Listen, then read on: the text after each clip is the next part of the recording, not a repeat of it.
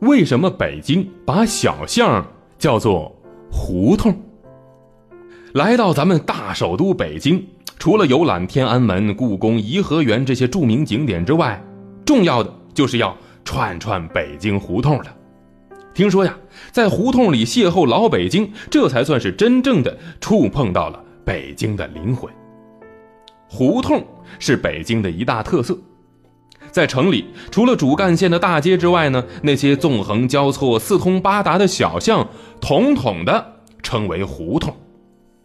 北京的胡同星罗棋布，听说北京有名的胡同呢三六千，无名的胡同四牛毛，像丰盛胡同、兵马司胡同等等。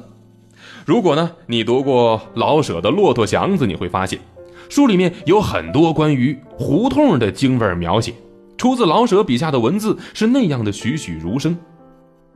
当北京的城市发展日新月异的时候。人们在担心，胡同是否会消失呢？大概也正是因为如此，有人又捡起了一个似乎陈旧的话题，那么就是胡同是怎么成为街巷名字的呢？哎，这个词儿是怎么造出来的呢？北京这块地方最早作为京城是在元代的时候，那个时候啊北京不叫北京，而是叫做大都。我们知道。元朝是蒙古族建立的，而“胡同”这一个词儿呢，其实是蒙古语的译音啊，也就是街巷的意思。尽管说后来蒙古族的统治被推翻了，但是“胡同”这种说法在北京老百姓当中已经约定俗成了，所以一直就这么流传了下来。南锣鼓巷就是北京东城区的一条很古老的街道了。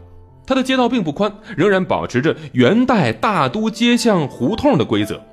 其南口在地安门东大街，北口呢在鼓楼大街。它始建于元朝，东西各有八条对称的胡同，整齐地排列在两侧。从外形上看呢，好像是一条蜈蚣，所以又叫做蜈蚣街。啊，它呢也是北京市重点保护的四合院街道。除了南锣鼓巷。在北京还有很多胡同，北京胡同最早起源于元代，最多的时候呢得有六千多条，每条胡同都是有着自己的历史和故事的。比如，知名画家齐白石就曾经住在育儿胡同里。尽管北京胡同历史悠久，有着深厚的文化底蕴，可惜的是，近几十年来，由于城市的扩展，很多的胡同被拆了。被保留下来的胡同，更是成为了北京古都文化的代表。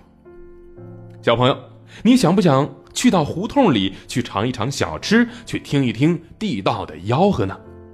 北京胡同里的故事，其实还在上演。如果你喜欢我们的节目，可以关注“海豚百科”微信公众号，获取更多百科知识。